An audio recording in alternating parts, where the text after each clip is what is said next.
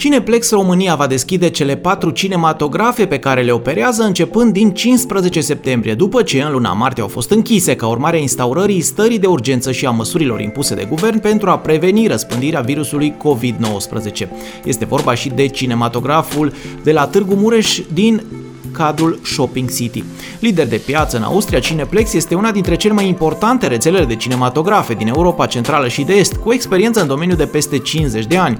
Compania deține în prezent peste 60 de cinematografe în 12 țări, Austria, Slovenia, Croația, Bosnia și Herțegovina, Serbia, Muntenegru, Kosovo, Albania, Macedonia, Grecia, Italia și România, având planuri de expansiune și în alte țări.